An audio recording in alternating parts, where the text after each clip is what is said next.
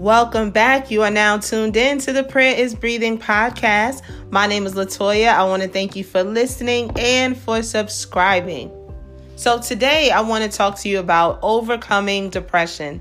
Last Sunday, October 3rd, I hosted an event called Revival Nights, and we had a guest testimony by Charisma Kennedy. I also did a live interview with her on Facebook, and I want you to listen in as we discuss overcoming depression. With everybody's favorite question, which is tell us a little bit about yourself. I know that question is so broad, but tell us a little bit about yourself, where you're from, your family, things like that. Um, so I am originally from Wilson, North Carolina. Um, I am a graduate of UNC Pembroke. So when I went to UNC Pembroke, I, you know, stayed around there in the Fayetteville, Pembroke area. And that's where I met my husband. I'm at UNC Pembroke, so we stayed there. And then we migrated to um, Charlotte, North Carolina, maybe about two years ago. Actually, two years would be in February that we've been in Charlotte. So I am a mother, I'm a wife, I'm God's girl, um, I'm a servant. Yeah, that's me. And I'm an entrepreneur. Uh, I have a online boutique, uh, uh, beauty supply store called Charm Your Roots, where um, I sell edge control and hair growth oil. So yeah, but the main thing is I'm on fire for God and and you know all that He has for me. You can share with us when did you first begin to notice depression? Um, I think I started to notice depression more so um, throughout high school and college, but I really didn't have a label to put on it. I was just knew that I wasn't myself most of the time. But when I was really able to put a label on this after um, I gave birth to Kinsley, um, I dealt with postpartum depression. Um, and you know, if you many that don't know, postpartum depression is usually after you give birth. You know, a hormonal imbalance that takes over the body and, and it just can a lot of women deal with it after having a child. So i dealt with it then for the most part when i could identify what darkness really was for me. But it also brung going through that place also brung back the other things that i was going through other things that i was i had suppressed for so long added on top of that postpartum depression. Um, doctors would say that postpartum depression really only lasts a year, and after a year, you're just going through depression. So I kind of still navigated through that after that. Um, when my doctors would say, no, you just after that year, you're just really going through depression and try to put a handle on that then. So I just I really identified it after I had Kinsley.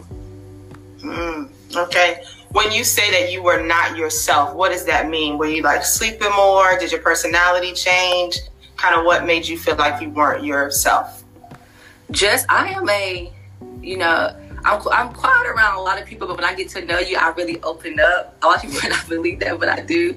So I, I, just was just, I really didn't have much to say around a lot of people. I was just dark. Um, I slept a lot. My thoughts began to consume me. Um, I had suicidal thoughts. I had a lot of thoughts that were going through my mind. Um, and I just didn't know how to to verbalize them. So I I sat in them. I suppressed them. I did a lot of other things to kind of like consuming those thoughts to make me feel better. So I just knew that it was just when days were were light outside, no matter what I did, I was dark. It was just a dark place for me overall through throughout the entire journey. That's when I knew that um, something wasn't right. I knew that I couldn't articulate my feelings and I knew I couldn't put words to what I was feeling, but I just knew that I was in a dark place. I would like to add that you are actually hilarious. I think you are so like you are so funny to me. Um, you're just naturally hilarious. I would like to add that as far as your personality. so, all right. So that's kind of what depression looked like for you, and I wanted to touch on that just because I feel like sometimes people don't know what depression is. You know, they kind of recognize that they're not themselves, but not really knowing what that looks like. You know, sometimes just wanting to be uh, sad or in your thoughts or being left alone for long periods of time. I want to say to any believers um, that when you're in that place, it's so good that you have accountability, so good that you have somebody to reach out to, because I think that the enemy would love to gang up on us when we are in solitude, when we're by ourselves for too long. And all of us, we want to be by ourselves at some point in time in our lives. But that part where you find yourself kind of always secluded, always to yourself, you don't talk to anybody. Um, a lot of times that's where we can kind of get beat up by the enemy just on default because we are so alone and by ourselves. And so I often think about there's certain animals where when they're catching their prey, they wait for that one that's lingering behind, that one that's all by themselves. But we're so much more unified and victorious as a pack, as a whole. So we're supposed to lift each other up and encourage each other in the Lord. And so I think that's good to recognize as well. All right, so um, so we talked about that. Tell us about the moment where you felt. I know you talked about having Kinsley and going through postpartum. Tell us the moment where you felt um, that you were at your lowest state. Mm. Um, when I talk about this, I just automatically feel the presence of God on me. I just right feel the day that you know He delivered me. So, yes. um, I think that at my lowest is when I realized that the thoughts that I were having really consumed me, and I had to act on those thoughts. Um, I was a cutter, so I when I began to let those thoughts overpower me, when I felt like I had to do bodily harm to myself, was when I knew that I was at my lowest. Um, you know, I grew up in church all my life. My grandma, you know, many stories of hearing her pray day in and day out. You know, church was I had that church background, but I always and people always say, you know, you had church and you had prayer, so why did you go go go through depression? And I knew when I was at that lowest point that I had to know who God was for myself. Um, I couldn't rely on what I knew grandma and grandpa and Bishop and all of those, what they did, I had to rely on God for myself. So at that lowest point, when I was starting to let my thoughts consume me, when I was starting to suppress an alcohol, you know, be a cutter, all that stuff, I knew then that I was at the place where I felt like I was at no return, like I was at rock bottom. I felt I didn't have no other, nowhere other way to go. I was at the lowest point because I was allowing my thoughts to actually come into fruition into my life. I was actually acting on those things that I thought about, um, and that's when I knew this is this is this is the rock bottom. This is dark. This is darker than dark.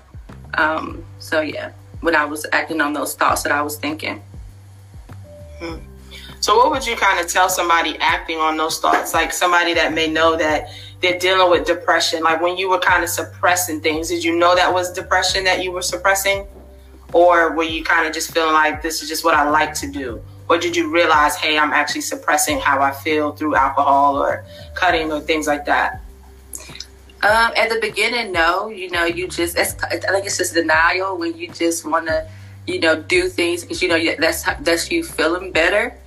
Um, but then when, like, like you said, accountability, accountability, when you start to just say, charisma this not right or whoever you are this is not what i'm supposed to be doing when when the things that i'm doing to make myself feel better outweigh other things in my life that i'm supposed to do um, that's when you know that it's just deeper so no at first i didn't know that i was just suppressing i thought i was doing things to make me feel better but it was just a way of coping and a way of not trying not having to really identify and or come to terms with what i what I, what I was going through um, it was a way just to just to sit in it and just to continue to, to go through. Because oftentimes, you know, when we go through things and we're in that dark place, when we know that we're when you hit rock bottom and the only way is up, it, it's kind of intimidating when you know that you have to come out of it. So it's like somebody that's going through something that really wants help.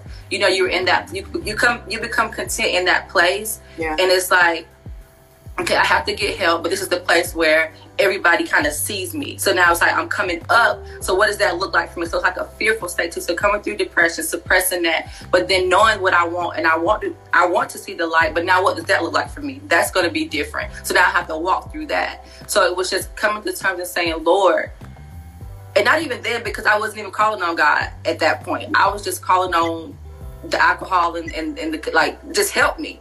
But i knew that if, if i had to go forth and, and to become who i wanted to be and at that bottom everybody saw me. And i knew that i could not be content there. I had to be okay with going up. I had to be okay with loving myself. I had to be okay with loving people around me because that was the place in my life when another thing that i knew that i was depressed at my lowest because i had no love for nobody. Not mm. even myself. I didn't know how to love. I didn't know how to care I didn't know how to do anything for anybody, anyone. So that was the lowest when I knew like the time of my life when I should have been happy. I just had a little girl. I'm I'm about to get married. I should be happy, but I can't be happy. Mm. So that's when I knew for real. So it's just like, you know, and then identifying that and knowing I have to come up what that looks like. That's a whole other topic. When you want to be free from something and you're afraid to be free from something because you know at the bottom is where you get all the attention and you got to work through that. My God. Amen. Come on here. You about to start a whole nother sermon. That's so good. I, I think I think we got to touch on that just a little bit because sometimes we can get familiar with even that victim state or that lowly state. I love what you said about when you come up and other people are used to you being down, other people are used to being low. And that goes to so many things, you know, even outside of depression. Like sometimes when you're so familiar with that thing, even if it's a bad thing, you just become accustomed to it. It starts to define who you are. You start to find identity in it. And then other people find your identity in that. So if you smoke a lot, you know, the people that you smoke with, that's your identity. And so when you want to come up, everybody wants to limit you to who you are. And that can be a fearful thing, I think, to let go of how you've always been and who you've become so that you can be delivered and so that you can um, elevate to where you're actually supposed to be. So that that's really rich charisma. I think that's so good about being willing to leave that place of brokenness, especially when you've been broken or hurt for so long. It's literally like all that you know. And then to, yeah, and then to change and come up from that is amazing. And I think a lot of people today are in that place where they want to be free, they want to come out of it, but they they've been consumed in that place for so long, and, they, and a lot of people can identify with that place. It's like you know where where we get, we gain friendship through our traumas and we we we bond through our traumas. So it's like this is a comfortable place for me because everybody that's surrounded by me identifies with my pain. Mm. But but but to be t- totally and completely free, you have to come out of that place and, and know like we can't we can't bond off of trauma for us all to grow. We're, we're just sitting here in this place where we're never neither one of us is going to go anywhere. And I think that's the place where a lot of people are. They get to a place where they want to come out, but then they stay consumed there because of the identification of it. But we have to be identified by something new, and depression cannot be what we are, we're identified by and, and where we're trying to go. Mm. So good. We bond through our place of trauma. Jesus, help us, Lord. That, man, that's so rich because that's, I mean, that's life. That's what we do. That's how we live until we receive identity in Christ, you know, until we realize, hey, uh, your bond should not solely be on trauma. And I think that's also how when God starts to elevate us, we can lose friends or lose people because we bonded for the wrong reasons the to wrong start with. And now when you're like, hey, I don't want to be in this place of bondage anymore, you feel that friction between people that you've been in bondage with or you, that you, you know, have experienced things with. And so that's really, really good what kind of helped you to let go of that? Let go of, okay, I'm going to lose friends, to let go of, you know, this bond or this place where you were and how you identified yourself? What helped you to let go of that? You know, I'm still walking through that today, honestly. But I think it was when I identified my place in God like I said, you know, all of my life around me, it's just been, you know, everybody knew God and I knew God too. But when I really identified God for myself, when I knew his voice in myself, when I was in his face, when I knew that I was a daughter of him, that's a total different place to be in because everybody else identifies you as who you are, you know, charisma, the, the this, charisma that, charisma that can make everybody laugh, charisma this, but who does God say I am? And when I know for that I know that I know that I know who God says I am, it's a different place. And, and it, it hurts when you have to come up and the people that you trauma bonded with don't see what you see and then they're still stuck in that prison, you know?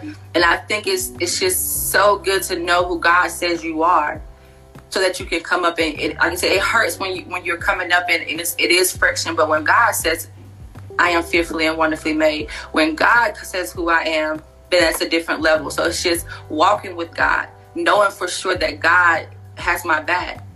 Mm-hmm. And yes, and when I when you walk in that freedom, who the you know the Bible says that who the uh, sets free is free indeed. So when you know that you're free, God says that we're free. So it's just knowing who God says I am, and that was that's the place I had to get to. Where I had to love everybody all over again like I said, I was I'm walking into marriage, and and I me and we went I went through depression my first year of marriage, so that was just a whole other thing. Just walking through that, you know, the first year I was free from depression my first year of marriage. So still going through that in depression, learning to literally love everything around me all over again.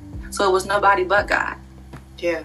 No, nobody but God Yeah. to, to do that. So Awesome. And then, you know, I want I want you to talk a little bit more about how you were, you know, handling marriage and depression because you know there's so many statistics and things around the first year of marriage and that being sometimes the toughest year. So going through that and depression. But before we get to that, I want to say that when you find your identity in God, then you're okay with letting go of friends. It's like an even exchange. It's so much harder to let go of people when you don't know who you are. And then equally, you want to hold on to them because they help you to identify who you are. But I think it makes it easier when um, you're able to identify and God shows you who you are in Him because sometimes charisma, you get talked about. People don't just let you go easily. Uh, they'll kind of talk about you as you go up. They kind of say stuff like, oh, she thinks she's better than us now because she go to church. She don't smoke no more. She not going to the club or whatever. And sometimes that's very painful because the people that you're closest to and you've experienced so much of life with, those same people will talk about you. And it really is like daggers. It can hurt. It can feel very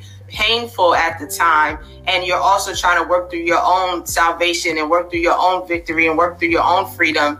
So, you know, did you get any kind of backlash when you started to change into the person that you are becoming? Or like you say, you're going through that now. So do you still get any backlash from that? Or you kind of like, it is what it is?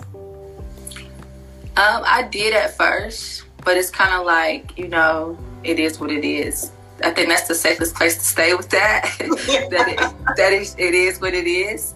So, um, yeah, that's the I did, and I'm still going through it. But the Lord is kind, and He. I think I'm in the the space now where um, those people are only going to be able to say that God did it for me. That's it, and they're going to see that, and that's just the way I try to live. Like everything that I do, like Lord, you do it in me. Like I want to speak what you speak, say what you say. I want to, like I want to be got people to see the God in me. Like not even I don't want anybody to be able to say anything. It's like you know she transitioned how many years ago, but she kept going back and forth. So the I think that's the way to be for friends that are that are not there with you to be able to see consistency. So they're Right. going to talk, but one thing they're not they will not be able to say. Maybe they say I think I'm better than them because I'm in church, but they'll say that she was consistent. They'll say that she was consistently on fire for God, and that's the only thing that I just worry about me walking straight. And then Lord, Lord, Amen. The Lord is kind. The Lord Yeah. is. Just stay kind. Kind to see, Jasmine. yeah, it's true because I think that uh, the consistency will speak for itself. You know, the consistency of my mind is made up. I'm not turning back. That consistency speaks volumes to to anybody. So, um, awesome, awesome, awesome, awesome. So let's talk about that first year in marriage and depression. Like, what kind of did that look like for you, and how were you able to kind of come up from that? Um, really, my husband, and and along with God, like he was so patient with me. You know, he pushed me. He he was just there for me. So I, you know, I thank him. I thank him all the time in regards to that because I don't. I be. I, I said to myself, like, Lord, if I if that was me in that space, how much could I would have handled? Because I was dark. I was quiet. I didn't speak much. So he was really was really my husband in, in that entire process. So I thank God for him all the time for that because he literally was my backbone to help push me to, to the light. You know, so I think yeah, he it was hard. The first year was hard. People say the first year of marriage was hard. I don't think that if we would have went through what we went through, it would have been that hard. But it was just that dark place for me that he had to walk through. Somebody that he we've been knowing each other for almost ten years that he never saw like that. So, you know, him having to understand what that was and walk through that with me, being a new mom, being a new father, being a new husband, but he literally, but he kept pushing me. I can never, he- many days he probably wanted to give up, but I ne- he never showed me that. So I thank God for him. Um, he touched it out with it. He was a soldier for your girl, and I, and I love him for that. He was down for the ride. That's he was what's down for the ride. He really showed that I knew then. I was like, okay, he, he about what he, what he said at the altar. He- for, for better or for worse, he showed that through that year. So, amen. wow. Amen. So that's going to be part one of overcoming depression with Charisma Kennedy.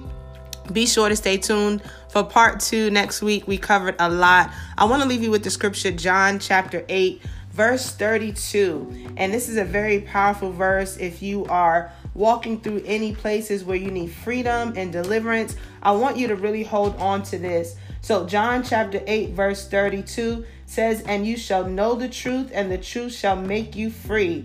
And then verse 36 says, Therefore, if the Son makes you free, you shall be free indeed. So you don't have to be in bondage to anything. You don't have to be stuck in any area of your life. You can hold on to the word of God, trust God for your freedom, walk in deliverance, walk in victory.